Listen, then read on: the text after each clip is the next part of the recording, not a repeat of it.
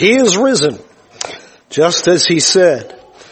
If you would like to turn with me to our scripture this morning, we're looking at the resurrection chapter. In 1 Corinthians chapter 15, we have a classic resurrection chapter. At some point, I encourage you today to read the whole chapter. But this morning I'm just reading verses 1 through 20.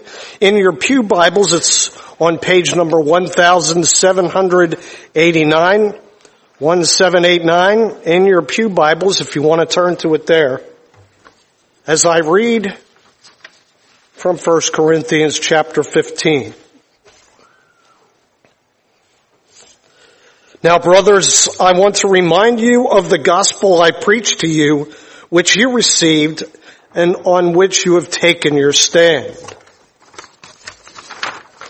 By this gospel, you are saved if you hold firmly to the word I preach to you.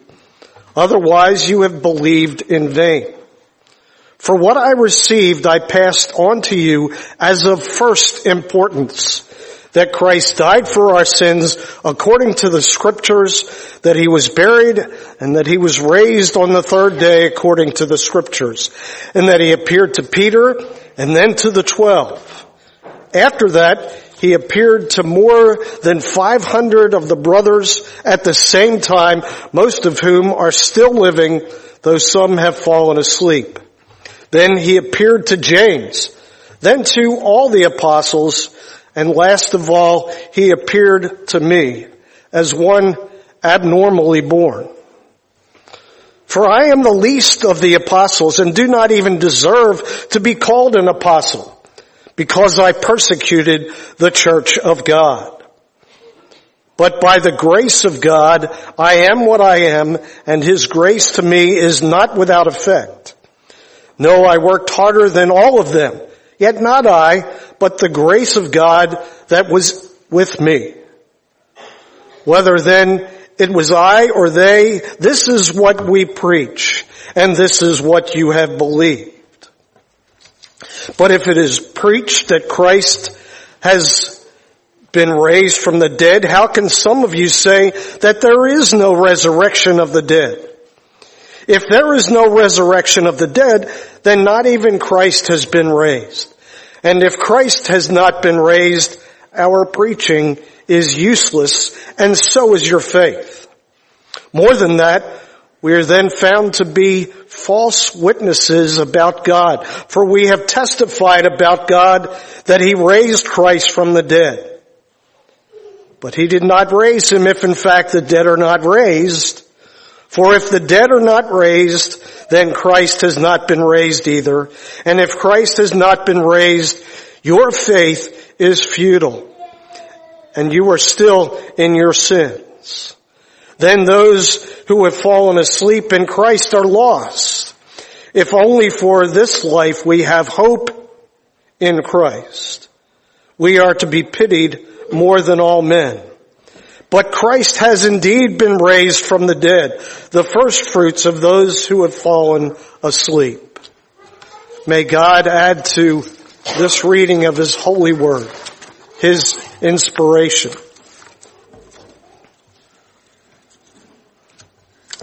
Easter, a power explosion.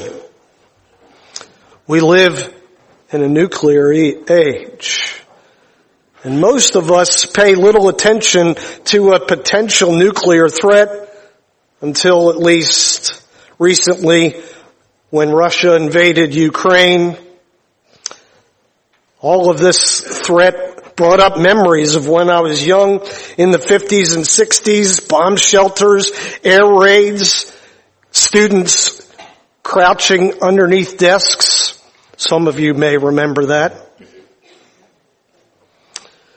Our family used to live in Salem County, actually in the shadow of Salem's power plant cooling towers on Artificial Island, Hope Creek, and Salem Power Plant. Generally, it was business as usual, ignoring the threat of a nuclear accident until we were driving down through lower Alloways Creek, closer and closer, you see, you'd see signs of warning if the alarm goes off. I always figured there wasn't any use if the alarm went off and if there was an accident. The fallout of turbine core meltdown, uh, perhaps you remember the days of Three Mile Island or remember Chernobyl, perhaps even saw the movie China Syndrome. There is an analogy of this explosion of power in Easter and yet a total contrast as well. No accident. Easter was and is a power explosion that reverberates down to today. A power pulse felt literally around the world. A divine dynamic that reverberated down through two millennia. Easter is a supernatural miracle. No accident.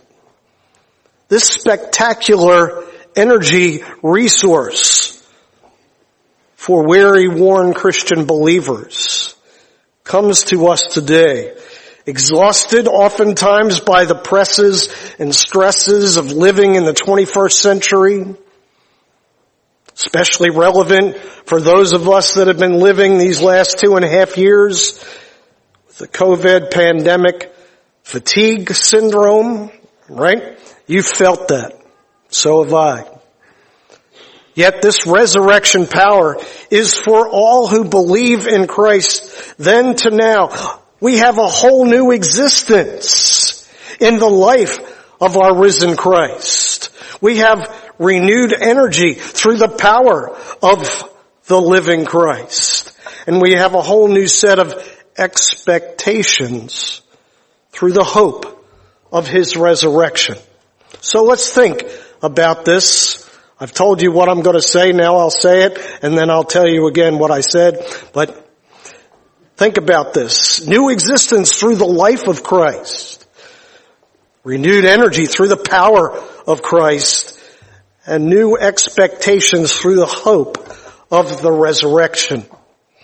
This unshakable hope is the promise of God that we can build our lives upon this week's promise as we have been doing a study for seven weeks on the precious, great precious promises of God's Word. God gives us promises in His Word that are unshakable for our hope. And this week's chapter is in Max Lucado's book, The Temporary Tomb that testifies to the truth of this passage, of this promise in 1 Corinthians 15, later on in the chapter, verse 54. Death has been swallowed up in victory. Let's say that together. Death has been swallowed up in victory. Again, death has been swallowed up in victory.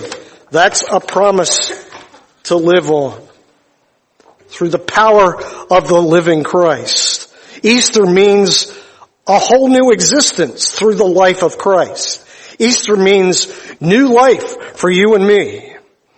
His transforming, changing power for all who believe from the inside out. Consider Jesus' disciples. Peter, James, John, Andrew, Thomas, a motley crew if ever there was, cowering, cringing disciples in despair after the crucifixion, yet metamorphed, transformed into a courageous band of miracle working, faithful, victorious followers of Christ who changed the world with the message of the gospel. Look at another apostle, Saul, now Paul, who has written this chapter. Then hating, hunting, hurting Christian believers with prison and even death.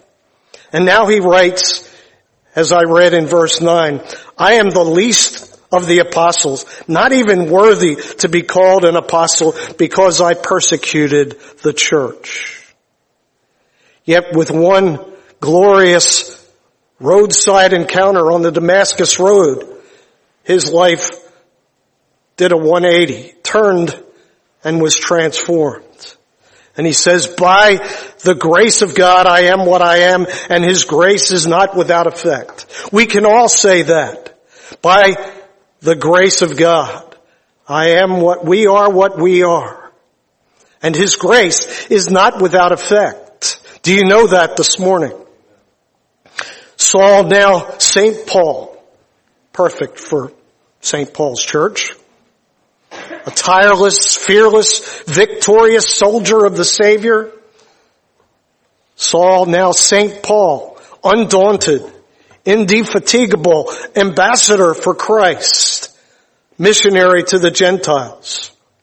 Yes, like all of us, sinners deserving death and God's judgment for all that we have done, the wages of sin is death, the Bible says. But the gift of God is eternal life, salvation in Jesus Christ, eternal life, a new birth, like being born again, a brand new existence, a fresh start, brand new beginning. No one, including Saul, Paul, including each one of us, is too bad to be changed by God's grace. None of us is beyond the transforming power of God's grace. No one is too hateful, too haughty, too hurtful. No one is too antagonistic, too avaricious, too adversarious. I don't know if that's really a word or not, but I like it.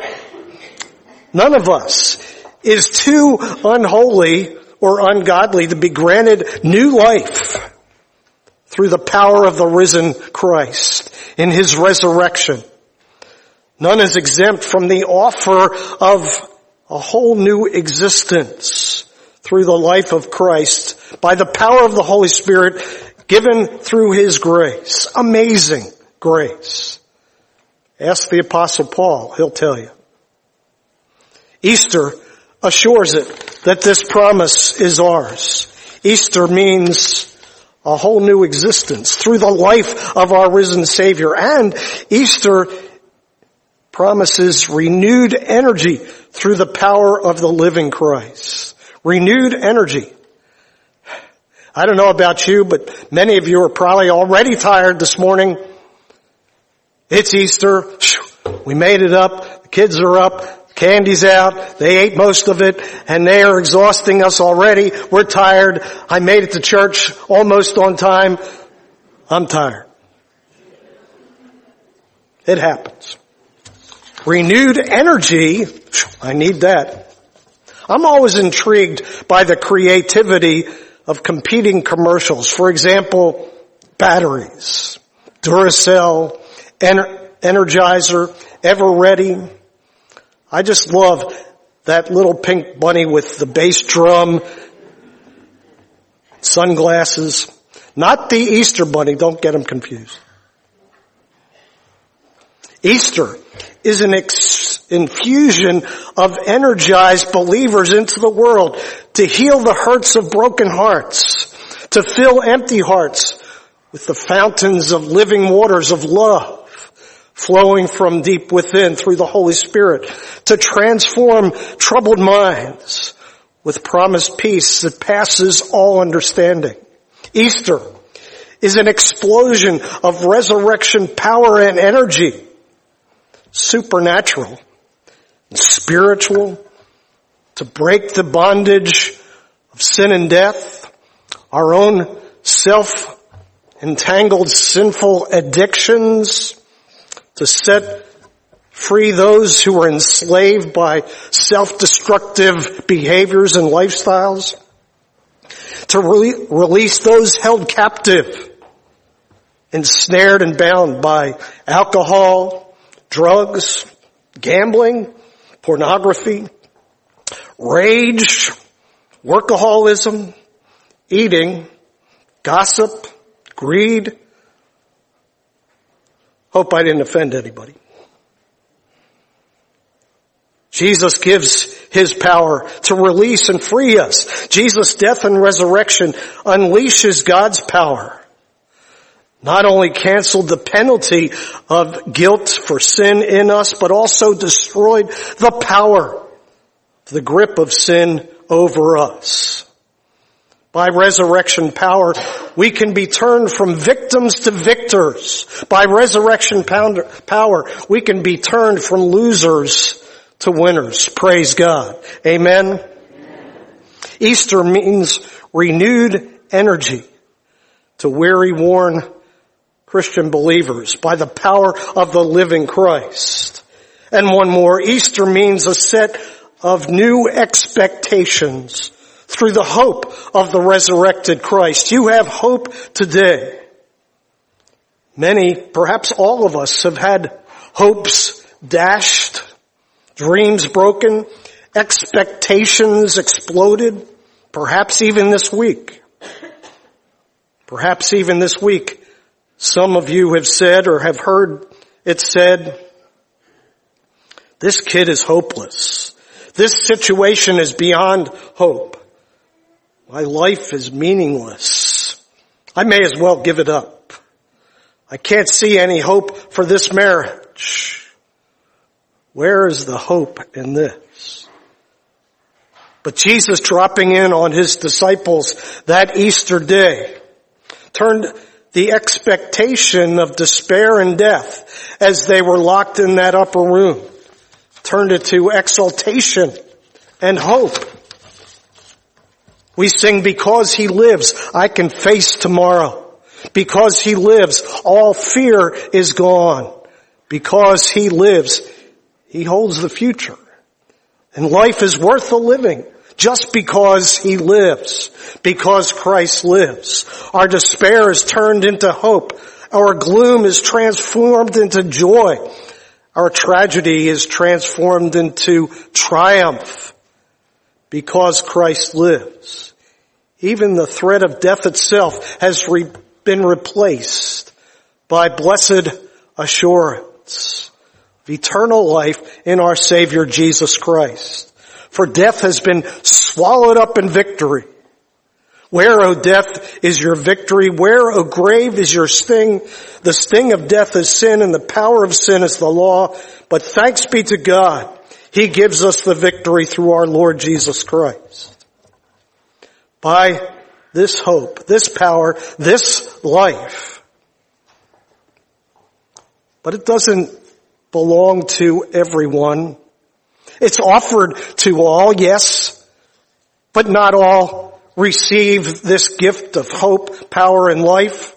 Only those willing to admit their need, repent of their sin, confess their sin, and put their faith and trust in the Savior Jesus Christ. Only those who believe and receive Christ can have this hope this power, this life. I hope and pray that you have this life in you, this hope in you, this power in you.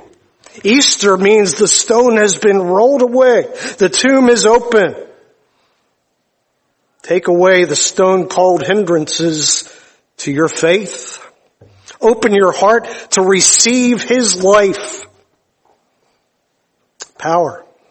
Hope the punchline of this great chapter. The end of the chapter, verse 58 says, Therefore, my dear brothers and sisters, I'll add sisters, stand firm. Let nothing move you. Always give yourselves fully to the work of the Lord because you know your labor in the Lord is not in vain. This Easter, let us find energy when tapped out by this world's trials. Let us find hope. Let us live in the life of our risen Lord. Let us pray. Our Heavenly Father, we thank you and praise you for this great and glorious hope. We thank you for this celebration that we can give you praise and crown you and throne you in our lives as our living Lord, King of Kings, Lord of Lords. Come, rule and reign in our hearts, in our church, in our families, in our homes, as you are Lord, Lord of all, to the glory of God the Father, now and forever. Amen.